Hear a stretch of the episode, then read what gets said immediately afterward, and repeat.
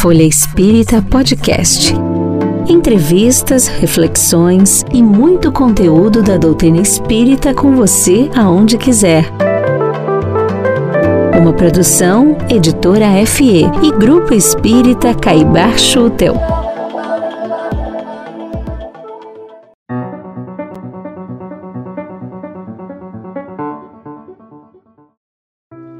Olá, amigas e amigos. Sou Helene Gritzapes e hoje vamos falar sobre o acolhimento fraterno. Como melhor acolher e compreender a dor do próximo, especialmente neste momento em que a maioria dos centros espíritas no Brasil segue com suas atividades presenciais paralisadas.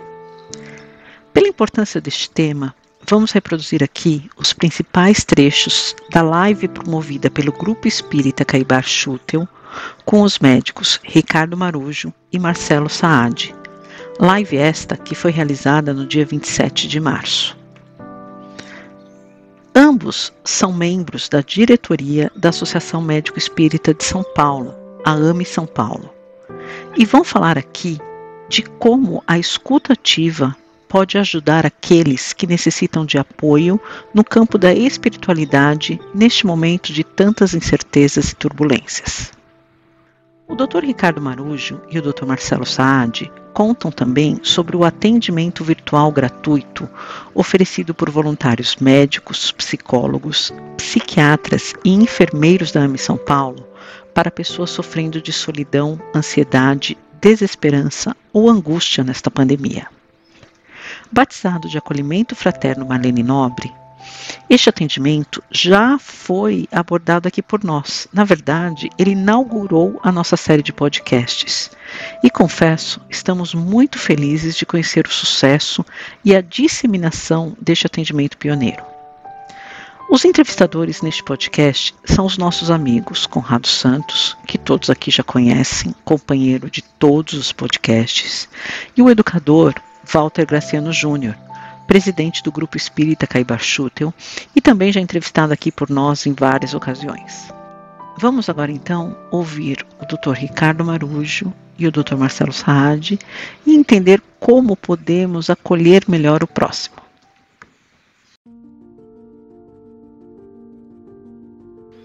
Estamos diante de um quadro nunca antes esperado e nunca antes vivido. E os dados apontam que após mesmo a gente conseguir superar o momento da pandemia com as vacinas que começam a chegar, apontam que teremos momentos difíceis a serem vencidos, sobretudo na área da saúde mental, sobretudo com quadros de pessoas que haverão de enfrentar dificuldades com problemas de depressão, problemas de muita ansiedade e outras tantas dificuldades. E é neste cenário que nós hoje queremos compartilhar com vocês algo que é muito importante neste momento, que é a prática do acolhimento fraterno.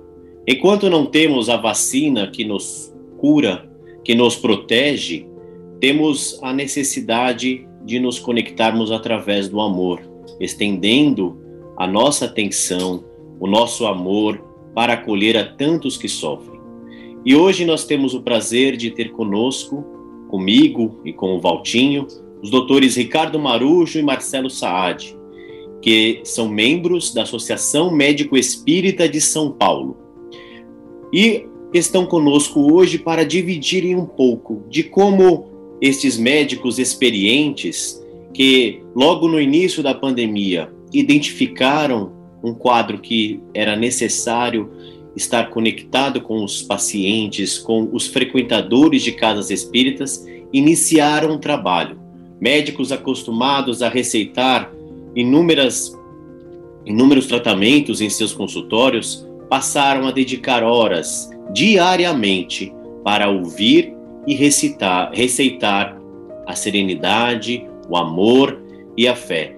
E o objetivo da nossa conversa hoje é justamente descortinarmos esses exemplos casos que a AME São Paulo e esses nossos companheiros, além de outros médicos voluntários, aprenderam ao longo desse praticamente um ano de trabalho que se deu início e já conta com um atendimento de mais de mil pessoas. Doutor Ricardo Marujo, é um prazer tê-lo conosco aqui hoje. Seja muito bem-vindo. E antes de avançarmos para os relatos práticos, não só práticos, mas sobretudo que falam ao nosso coração, gostaríamos de perguntar ao senhor que nos contasse brevemente como nasceu e o que motivou a AME São Paulo a realizar tal trabalho. Seja muito bem-vindo, doutor Ricardo. Como nasceu o, o, o acolhimento fraterno? Com o fechamento da Casa Espírita. Então, nós, da, da, do Instituto de Saúde da AME, nós, associados ao Grupo Espírita Cair Schutel, nós damos assistência, acolhimento a mais ou menos 50 pacientes por quintas-feiras. Nosso trabalho das quintas, das 18 às 22 horas. E nós atendíamos, acolhíamos um grupo de 50 pessoas mais ou menos. Com a pandemia, a casa espírita fechou e essas pessoas ficaram desassistidas. E nós, conversando um com o outro, nos angustiava saber como essas pessoas estavam passando, como elas estavam vivendo sem aquele acolhimento, sem aquela aquela cobertura, sem aquela energização, sem aquele aquele amparo espiritual que ela tinha na casa espírita.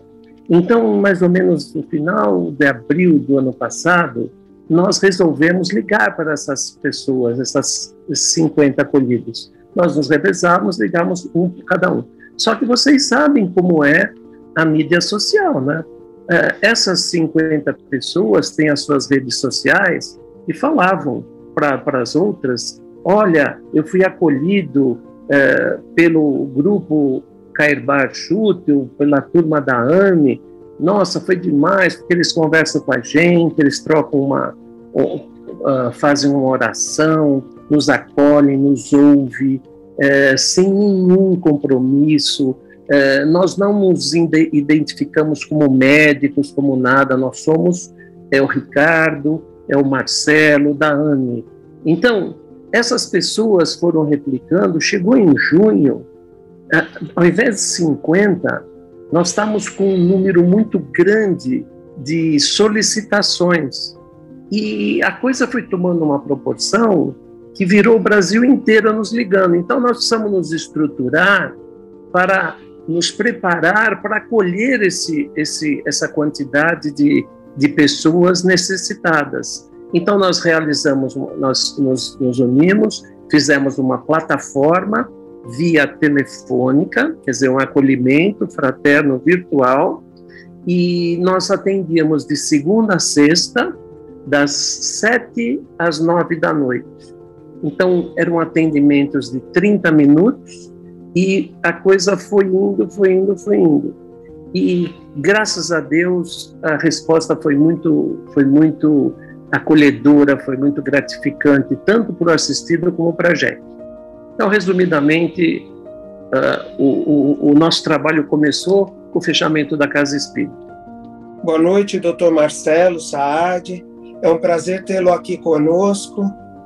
É, será que o senhor poderia nos contar um pouquinho sobre a sua experiência com os atendimentos?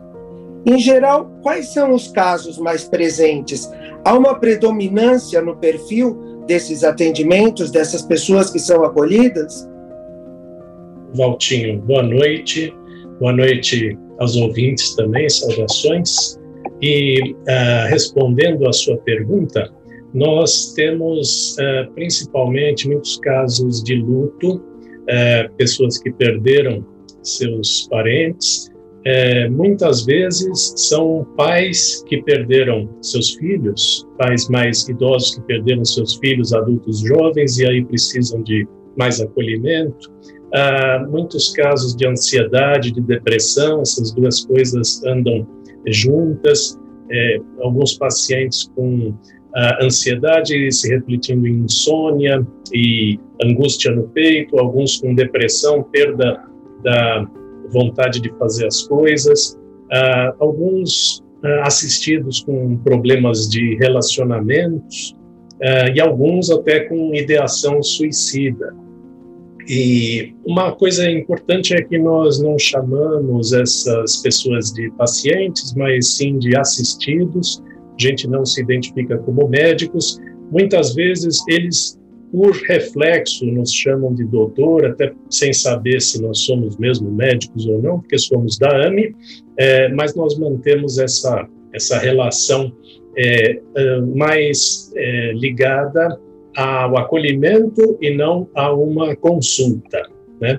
E nós temos uh, talvez um pouco mais de mulheres do que de homens, é, mas temos pessoas aí de várias faixas etárias e com várias necessidades. É um público bem heterogêneo. Interessante saber, doutor Marcelo, essa, essa questão de uma necessidade do acolhimento para o luto, né? Nós, evidentemente, vivemos momentos em que, se numa, numa rotina normal já é muito difícil lidar com o luto, a morte passou a ser muito presente agora na, na vida de muitas pessoas, no próprio noticiário. E neste caso específico, é, esse acolhimento, que tipo de recomendações, que tipo de é, orientações são dadas aos pacientes para terem forças e para vencer esse momento?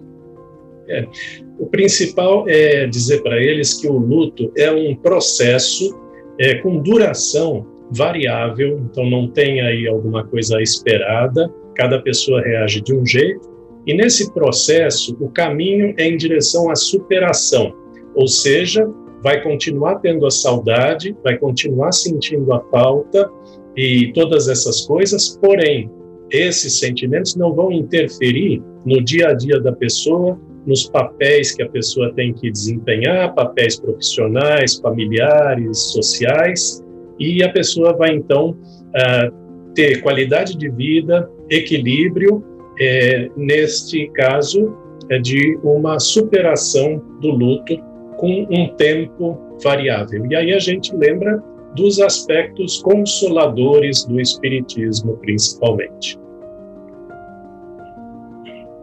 Doutor Marujo, e para a gente também é, entender, você comentou no início que esse trabalho foi motivado logo após termos aquela primeira necessidade de um, de um isolamento, né, onde houve o fechamento de atendimentos na, nas casas espíritas.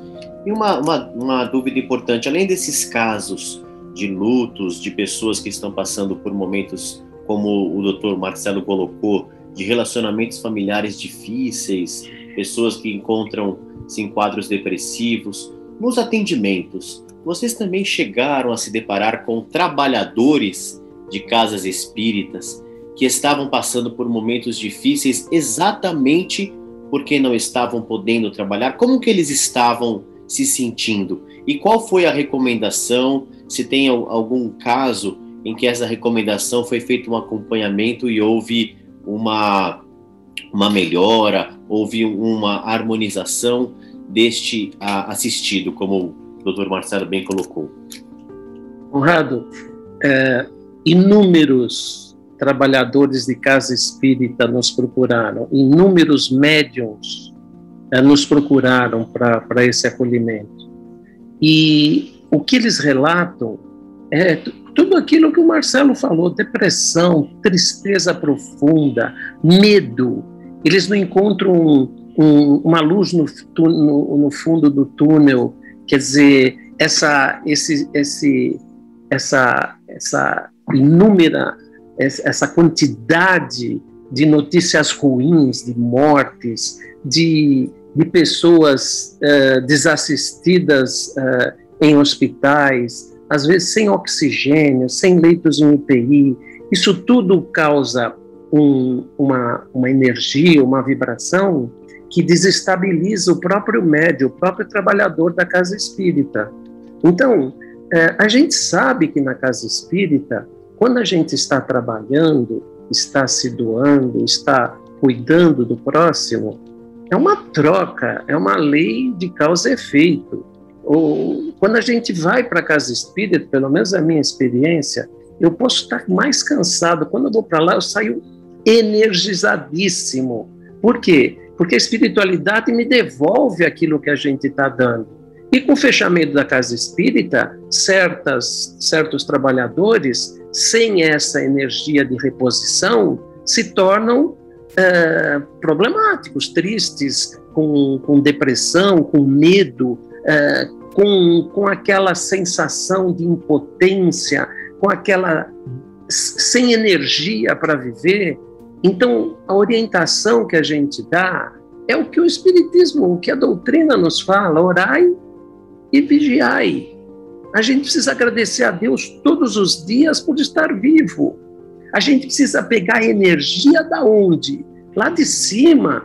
A gente precisa se conectar com a espiritualidade para se energizar, para se, se nutrir, para poder sair desse, desse estado de coisas, para poder colocar pensamentos bons na nossa mente. Porque todos nós sabemos que quanto, quanto melhores os pensamentos, quanto mais vibração positiva, você não entra nessas depressões, nessas tristezas, nessa, nessa angústia, nesse luto. Às vezes, até o luto, para sair do luto, você precisa ter pensamentos positivos.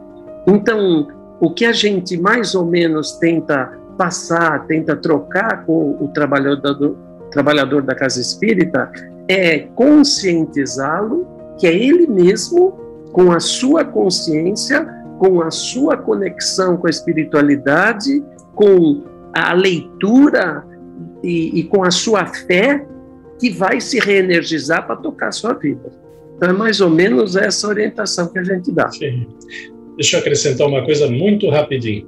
Uh, alguns trabalhadores de casa espírita nos procuram para esse trabalho e eles poderiam se socorrer de seus próprios colegas de casa espírita para conversar, trocar ideias e, e, se consolar. Mas eles temem julgamento dos colegas. Né? Uh, então, se você é trabalhador de casa espírita e algum colega te procurar, acolha, né? sem julgar, sem é, tentar interpretar de outras formas, apenas é, dizendo o que a pessoa precisa ouvir. Esse, esse, essa lembrança do Dr. Marcelo é uma das coisas principais que a gente tenta é, transmitir para qualquer acolhido. É o sigilo, principalmente o sigilo e o não julgamento.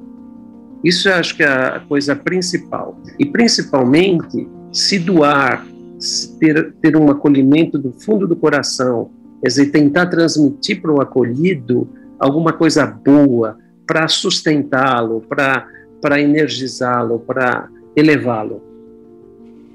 E, doutor Marcelo, e nesses atendimentos, desses, nesses casos de depressão profunda, nos casos de suicídio, de tentativas de suicídio, é, como vocês percebem o auxílio do atendimento fraterno?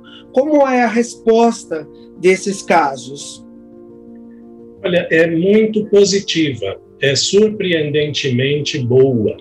E o mais surpreendente de tudo é que muitas vezes frases simples, básicas, ajudam muito. É uma coisa que a pessoa precisava ouvir.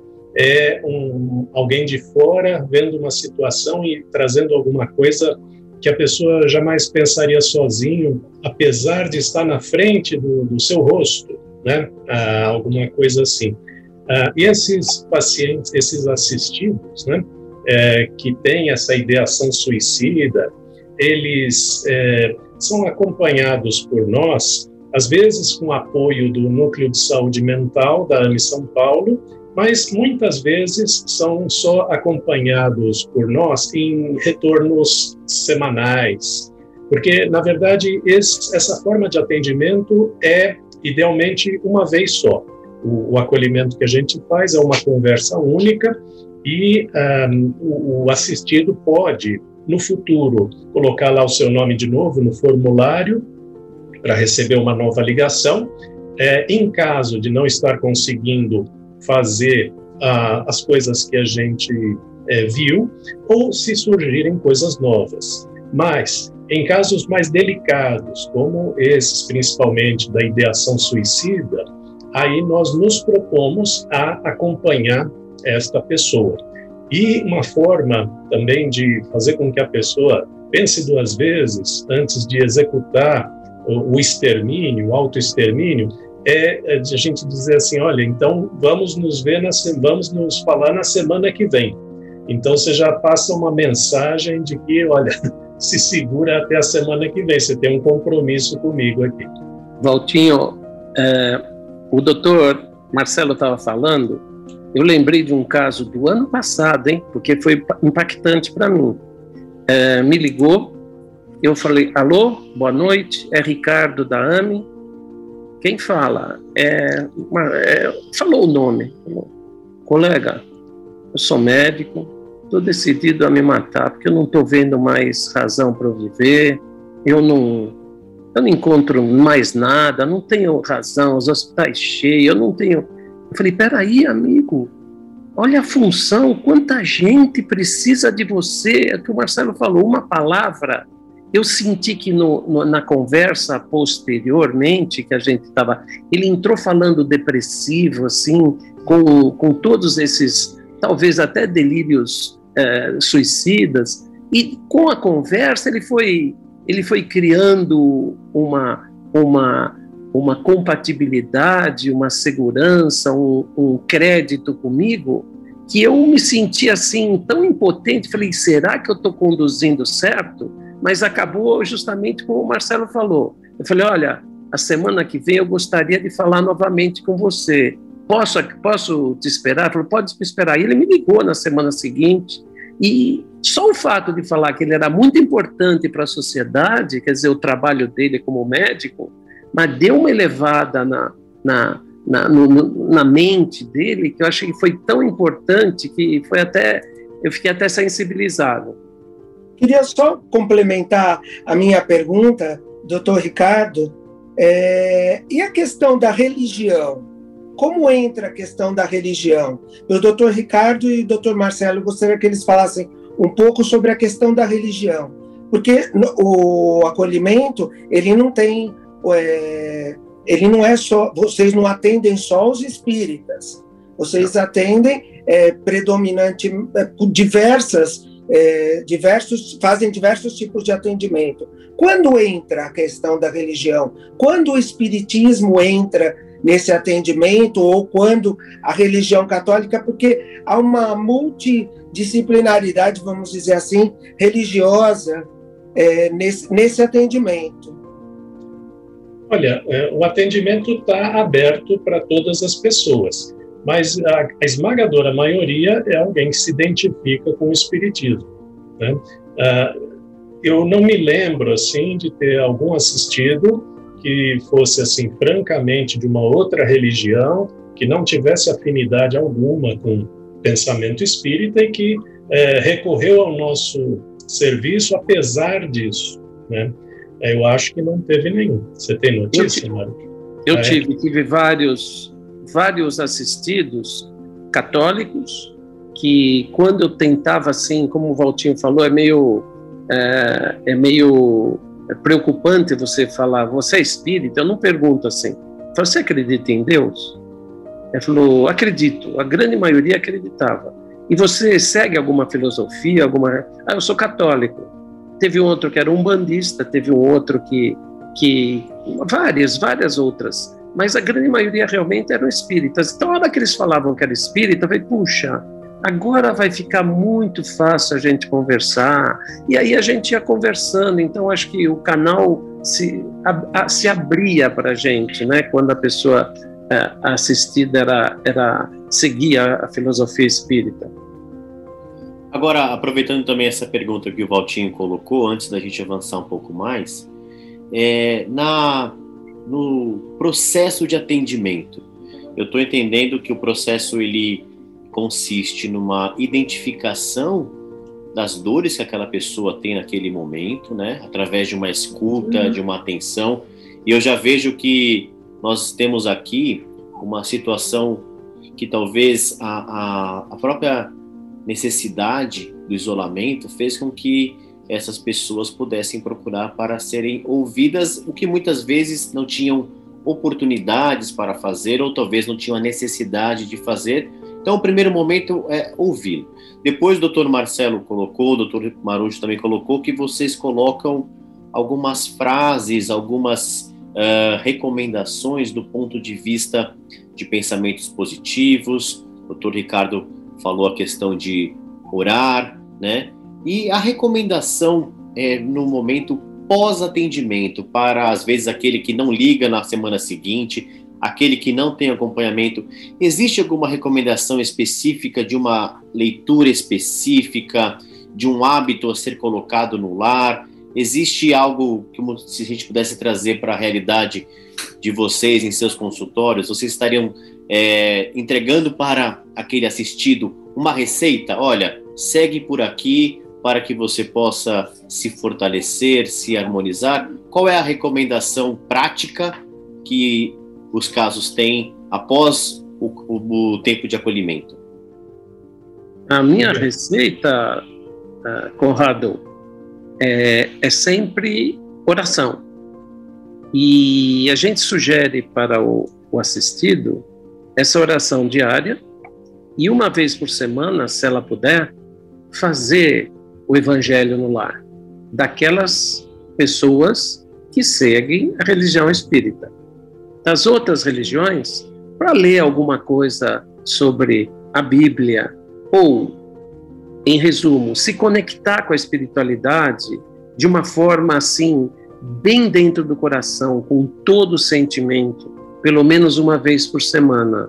E água fluidificada, a gente também fala, eu falo muito, e a gente faz um convite a todos os assistidos, sem exceção, para todas as quintas-feiras, das 20 às 21 horas, para elas se isolarem em algum lugar da casa, ou mesmo se não der, para elas fecharem os olhos e tentarem se, se conectar com a espiritualidade, porque elas vão estar sendo energizadas, vão estar sendo uh, amparadas pelo nosso evangelho do grupo do, do, do, do, do acolhimento fraterno. E todas essas pessoas recebem vibrações de carinho, de amor, de, de saúde né, né, nesse dia, nessa hora. Então, essa é a recomendação que eu faço sempre. Eu sugiro sempre a, a prece nas aflições da vida, que está no final do Evangelho segundo o Espiritismo, naquela coletânea de preces espíritas, né?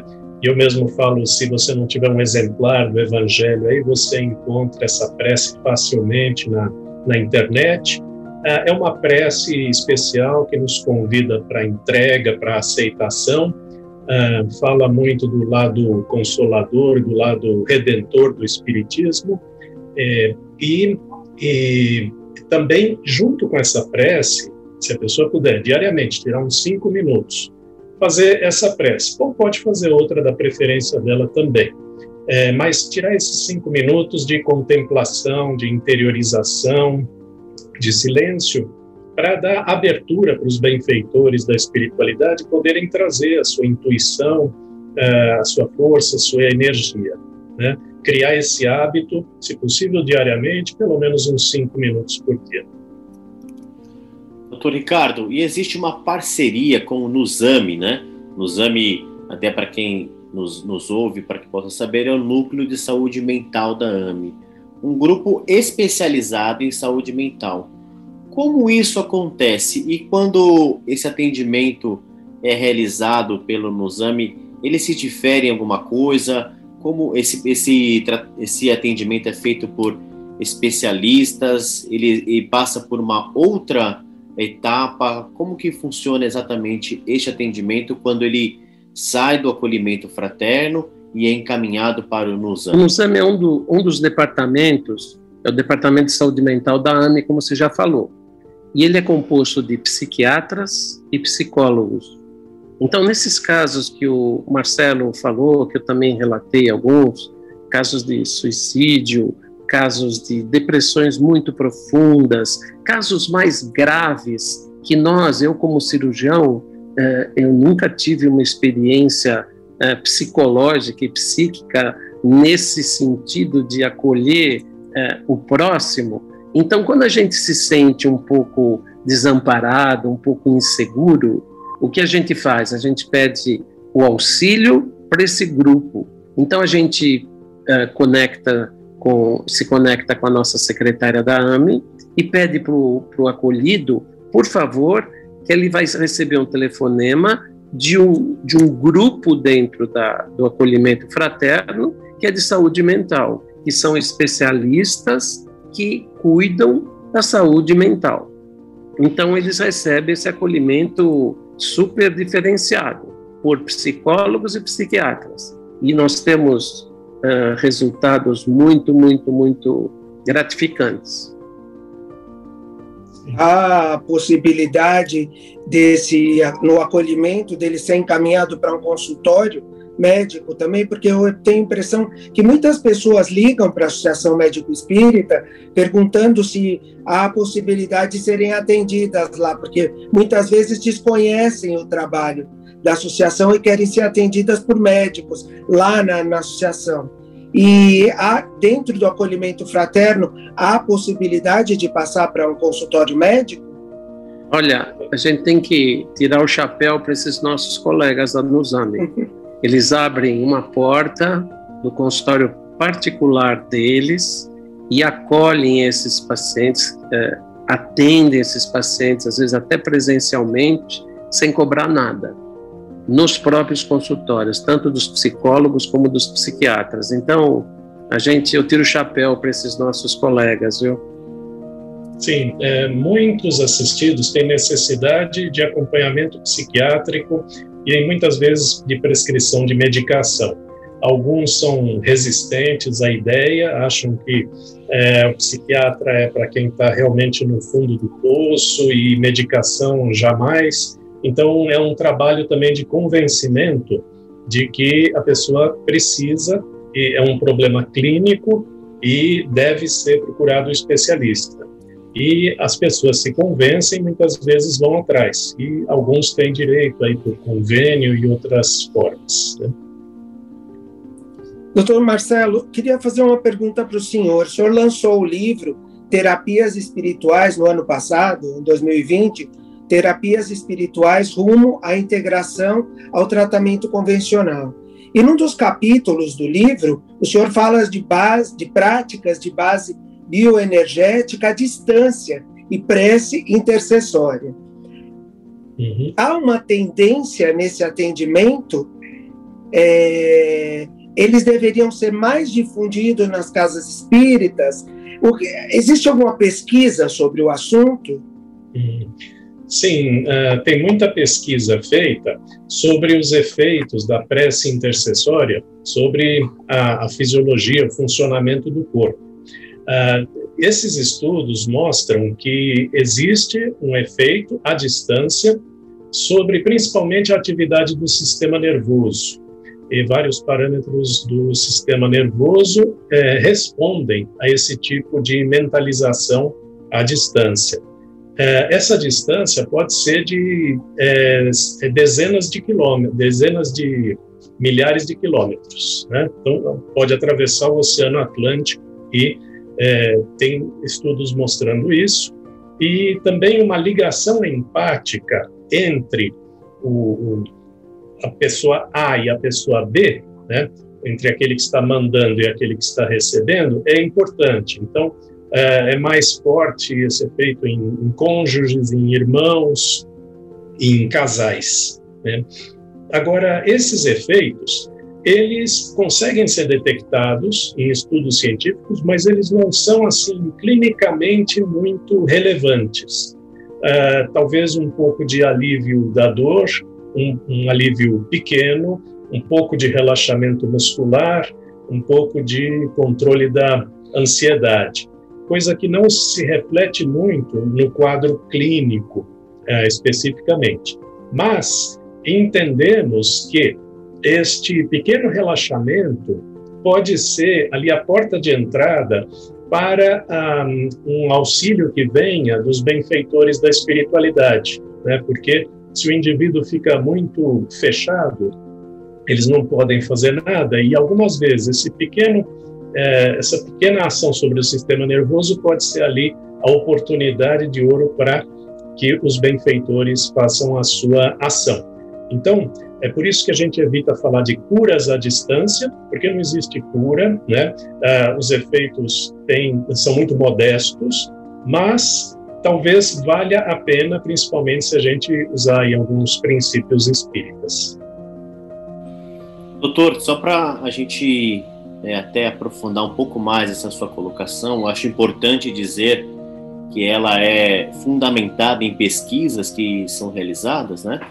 Então, imaginando um caso de alguém que está passando por uma situação de bastante desequilíbrio e que tem uma relação, como o senhor colocou, da questão empática, né? Então, vou dar um exemplo muito claro: um médium de uma casa espírita e o dirigente de uma sala da qual esse médium estava acostumado a, a, a trabalhar e neste momento, é, temporariamente, não está é, tendo a possibilidade de realizar as reuniões presenciais.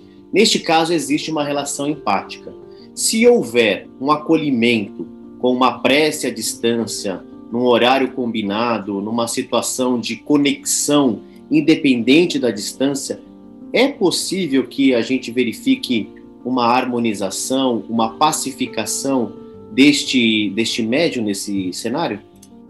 Sim, uh, estudos mostram efeitos uh, detectáveis pelo eletroencefalograma, é, pela uh, condutividade da pele que reflete o quanto essa pessoa está suando e, portanto, atividade do sistema nervoso, né? É, você consegue ver essa atividade do sistema nervoso vendo a condutividade elétrica da pele, né? e ela é, diminui, é, mostrando então esses efeitos sutis sobre o sistema nervoso. Que a pessoa, é, se não estivesse ligada a esses aparelhos, talvez dissesse que está se sentindo um pouquinho mais relaxada, mas nada demais, né? Então, é por isso que isso não é aplicado em hospitais ou é, em outros serviços como objetivo de cura, né? Mas que a gente imagina que esse pequeno benefício aí, até pontual sobre o sistema nervoso, pode é, ser uma abertura para que essa pessoa entre em contato com alguma realidade que é, normalmente não teria condição pelo seu desequilíbrio. O senhor é, é, da prática da casa espírita, o senhor sabe disso, e principalmente do grupo espírita Caibachutel, o qual nós frequentamos, que existe um atendimento fraterno. É, é, um dia da semana é dedicado ao atendimento, algumas pessoas recebem as pessoas lá que estão em sofrimento, enfim, que necessitam desse atendimento. Depois é feito um trabalho mediúnico e essas pessoas são encaminhadas para um trabalho, é, para outros trabalhos dentro da casa, para os passes, de, de tratamento de passes especiais, tratamento de passes comum, assistir palestras, enfim, salas de, de educação mediúnica, que funciona, é o funcionamento da casa espírita há a possibilidade desse trabalhador da casa espírita fazer o atendimento fraterno à distância, como o Conrado. Eu acho que eu gostaria de é, complementar a pergunta do Conrado, porque esse médium que ele tenha afinidade com esse trabalhador, que ele tenha afinidade com esse com essa pessoa que ele procura na casa espírita, pode ser feito e, e, e alguma forma de tratamento para essa para essa pessoa que ela é que é acolhida pelo atendimento fraterno? É, não é nem tratamento, é prática de saúde. Melhor falar prática de saúde porque tratamento envolve aí algum desfecho, algum resultado.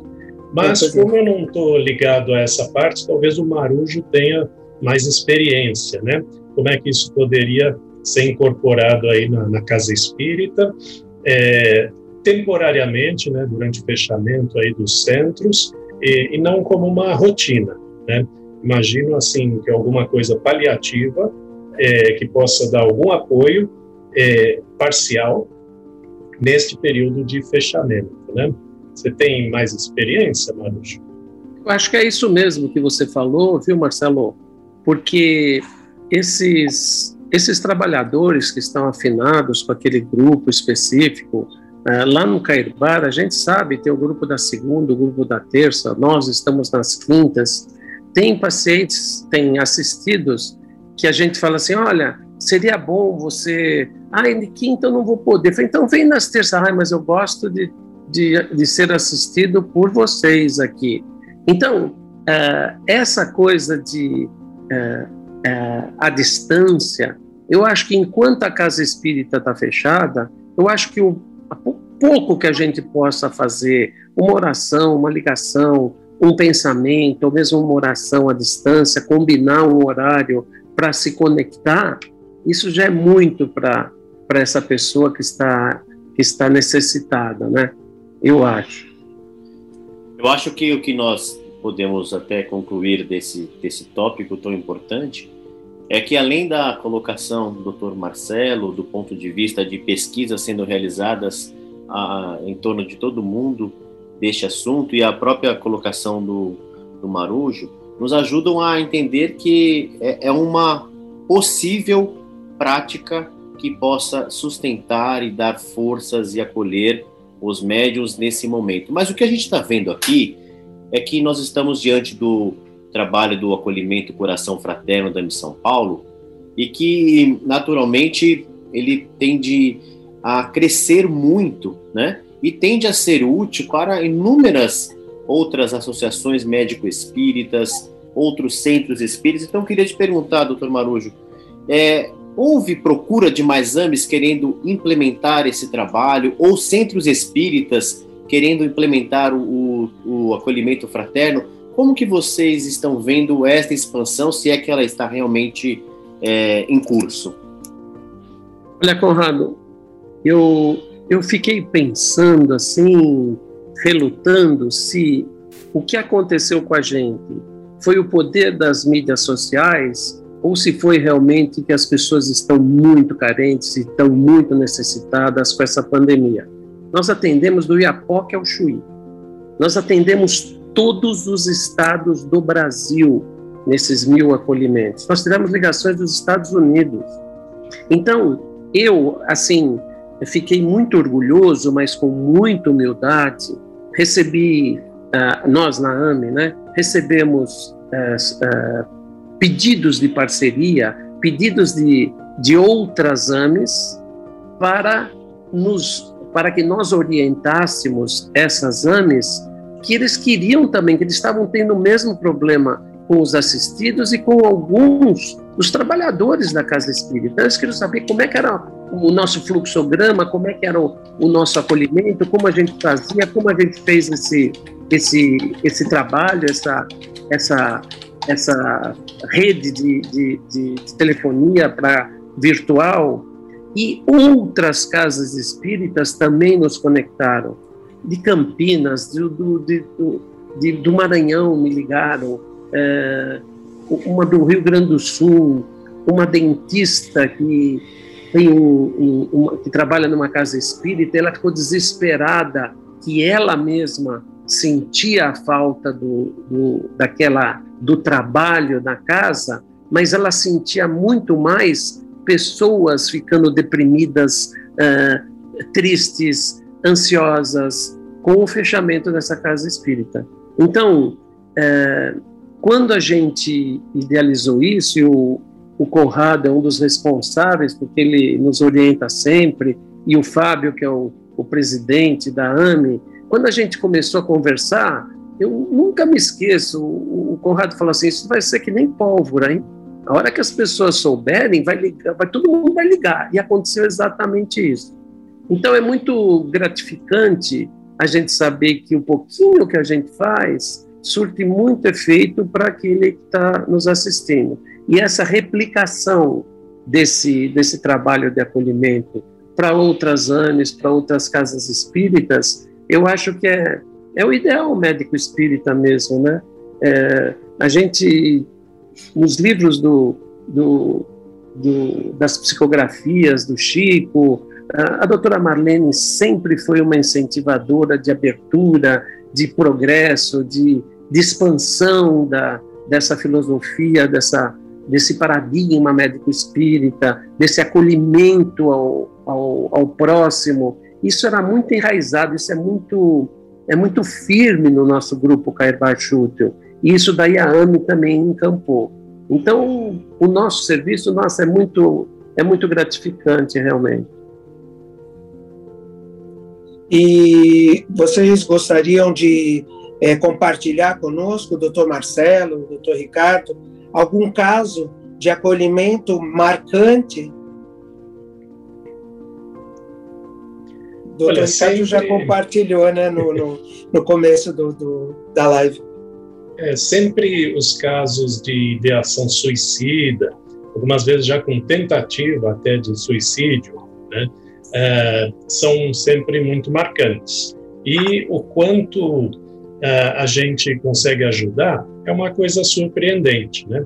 No começo do trabalho, a gente tinha dúvidas: vamos deixar esses casos com os psiquiatras, como é que nós vamos fazer e, e tal, e que, que frases nós podemos evitar, que frases nós temos que falar, né? Era uma preocupação e aos poucos a gente foi vendo que, é, sabendo um mínimo de uh, coisas que não se deve falar, sabendo, assim, é, entendendo com empatia a situação do outro e é, acolhendo, de fato, esses assistidos é, recebem o que precisam mesmo. Então, esses casos são os mais marcantes e a gente vê o, o sucesso disso e o desaparecimento dessa ideação suicida.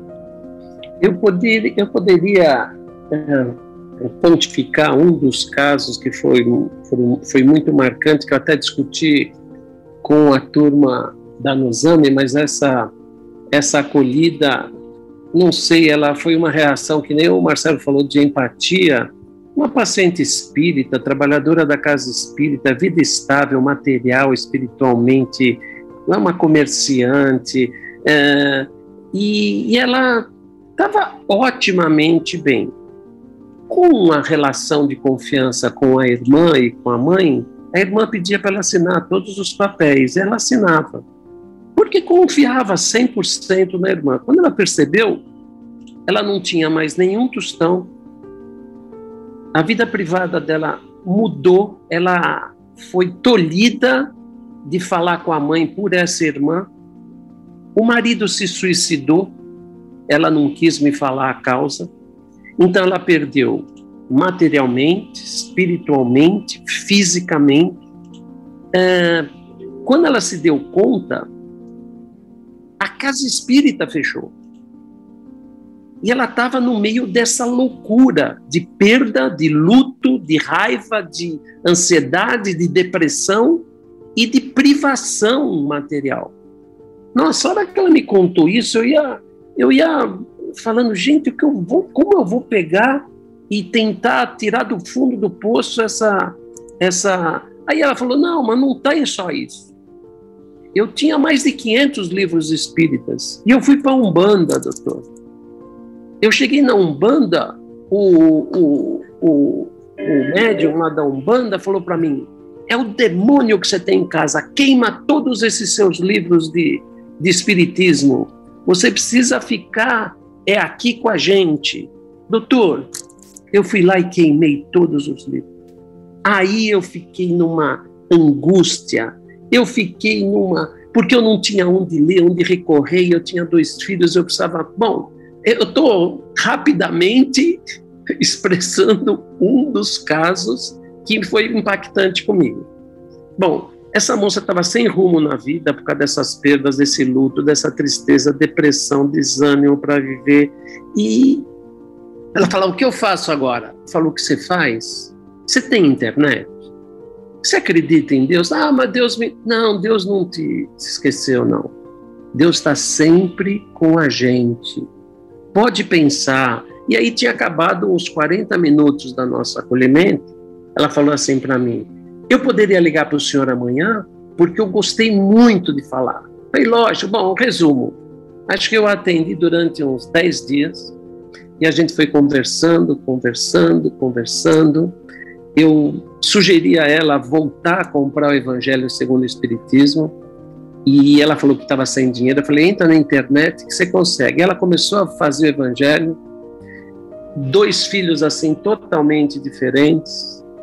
Um que é, exige dela tudo acha que ela foi a causadora da morte, do suicídio do, do marido, e a outra. Bom, é uma vida muito complicada, mas ela conseguiu se restabelecer porque eu falei: olha, só depende de você. Não sou eu, não vai ser um psiquiatra, não vai ser a sua irmã, a sua mãe. Tem que sair a partir de você a tua reviravolta na segunda. Você tem que virar. Você precisa agradecer a Deus que você está passando por isso. É um crescimento violento que você está tendo da tua vida. Deus está te dando essa oportunidade de você mudar, de você crescer espiritualmente. Bom, eu vou, vou re resumir. Ah, nesses últimos três meses, a irmã faleceu. Ela conseguiu entrar em, em contato. Ela não queria nem mais voltar para a cidadezinha lá, que era do, do, do, interior de Minas. E ela, os filhos dela, como você tem, você tem propriedade, você tem loja, você tem apartamento, você tem casa. Sua irmã roubou. Ela está voltando a se reestruturar materialmente. Então, é, eu achei muito, muito impactante isso, porque é uma moça que chegou no fundo do poço, né? E eu fiquei assim muito inseguro, muito impotente se eu conseguiria ajudá-la. Então o Nuzami falou: olha, ela criou uma relação de afinidade com você, então segue com ela, continua. E eu tô com ela há três meses. Ela me manda até o WhatsApp. Graças a Deus a mulher se se estruturou e eu fiquei muito feliz, não pela morte da irmã, mas por ela conseguir uh, se voltar uh, a, re, a, receber o que era de direito dela, o que, era, que a irmã roubou. Então, esse foi um caso impactante. Doutor Marujo, doutor Marcelo, estamos agora encaminhando para o final dessa nossa live do mês de março, né?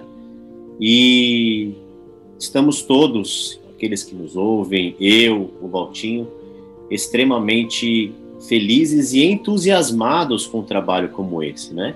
Então, antes que a gente passasse para as considerações finais, eu queria que vocês respondessem duas perguntas que eu acho que todos aqueles que estão nos ouvindo podem se interessar por elas. Primeiro, é, existe uma possibilidade, não sendo um profissional da área de saúde, não sendo um médico, é, de pessoas que queiram juntar-se a esse movimento, ajudar a AME nesse projeto do acolhimento fraterno? Como é possível a gente, nesse momento que estamos vivendo agora, de poucas é, possibilidades de sairmos de casa e vendo um trabalho desse que socorre pessoas em todo o Brasil, até mesmo fora do Brasil, como pessoas podem ajudar esse trabalho? E a segunda pergunta não menos ou talvez até mais importante, como aqueles que estão nos ouvindo e talvez tenham é, amigos, parentes ou até mesmo possam se sentir necessitados desse atendimento, como podem eles procurar esse atendimento, quais são os canais,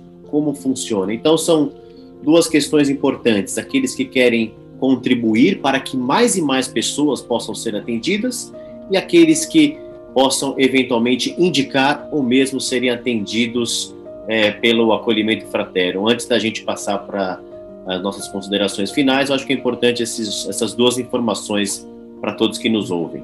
Marcelo, responde a primeira, eu respondo a segunda. Pronto. Estava pensando o contrário, mas. Ah, então vamos, pode ser, pode ser. Fala, pode ser. fala então dessa parte do, da estruturação, né? Repete é... aí a primeira parte, o Corrado. Então, a, a primeira parte, então, doutor Marujo, é, é se, como... se quem, está nos ouvindo quer ajudar, como faz para ajudar para mais pessoas serem atendidas? É, a gente tem um canal, Ame São Paulo, é o nosso site.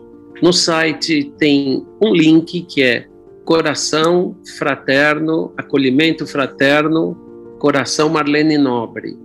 Lá existe um, um outro link que você pode colaborar, como? Uh, ajudando a gente a atender um, dois, três, dez pacientes, porque nós temos, nós não cobramos nada por esse acolhimento, nós não temos nenhum vínculo, uh, nenhuma, nenhum nada em questão de, de, de recebimento de honorários, nada de nós não cobramos nada por esse trabalho, mas a gente tem o custo dessa plataforma virtual que a gente que a gente acolhe. Nós temos o custo da nossa secretária.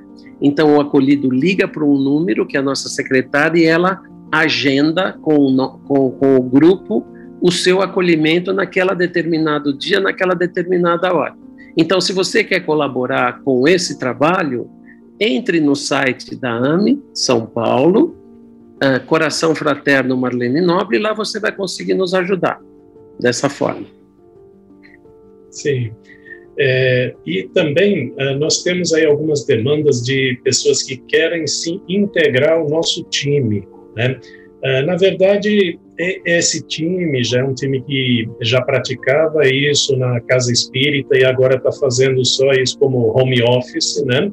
O acolhimento que já fazia lá. Então já existe todo um entrosamento, já existe essa egrégora e não, não daria para essa pessoa colaborar diretamente, se tornar uh, um assistente.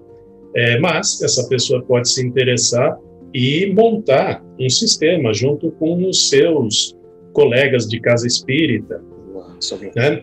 E a gente pode até dividir esse know-how, dividir essa, esse conhecimento para essa pessoa fazer com o grupo dela. Né? É, então, é, esse, essa é a forma de multiplicação, talvez.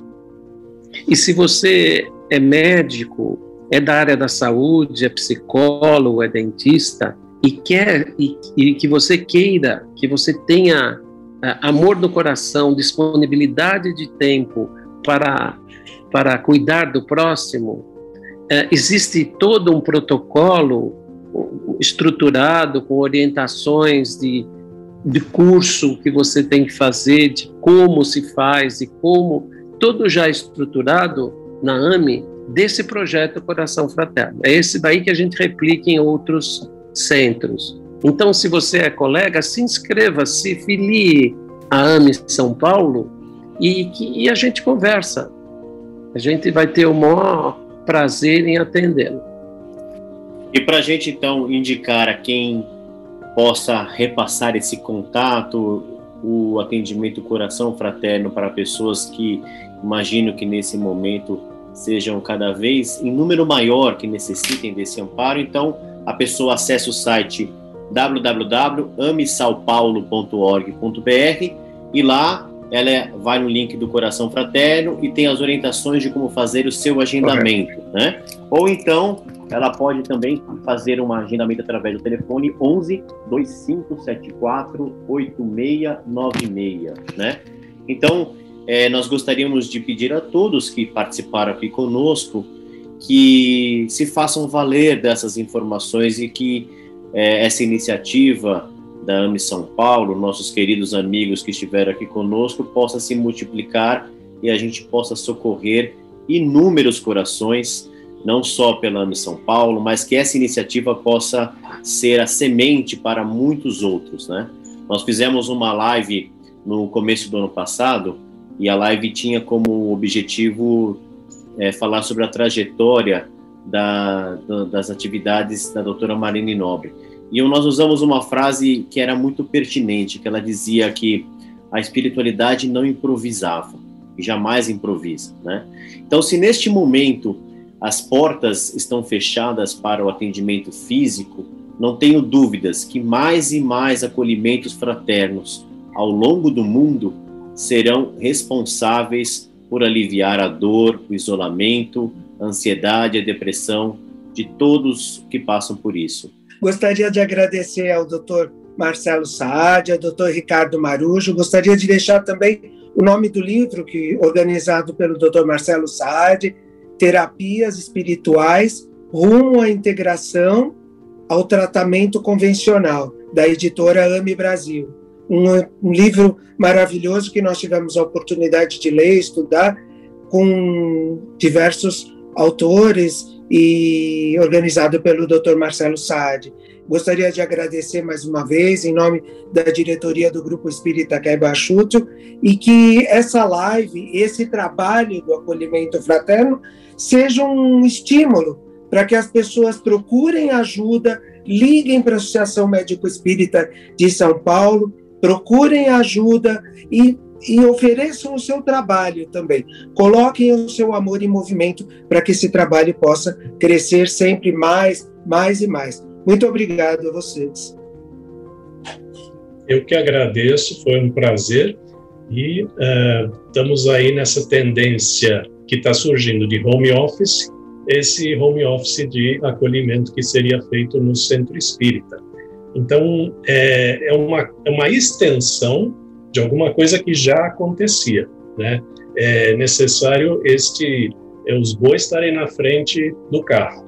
É, que pessoas que quiserem replicar têm que é, verificar com os seus é, seus colegas de centro espírita, ver o que eles já faziam lá e como eles podem fazer à distância, porque não basta conhecimento doutrinário, precisa é ter essa disponibilidade de acolhimento.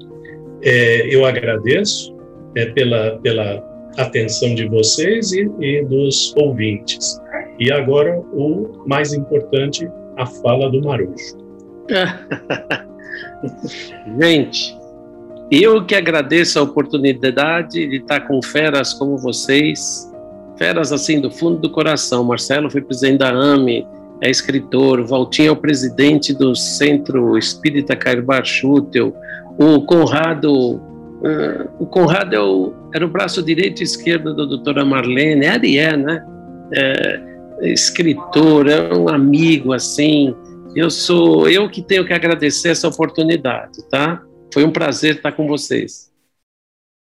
Conheça também o jornal Folha Espírita e os livros e e-books da FE Editora. Siga-nos no Facebook, Instagram, Twitter e YouTube.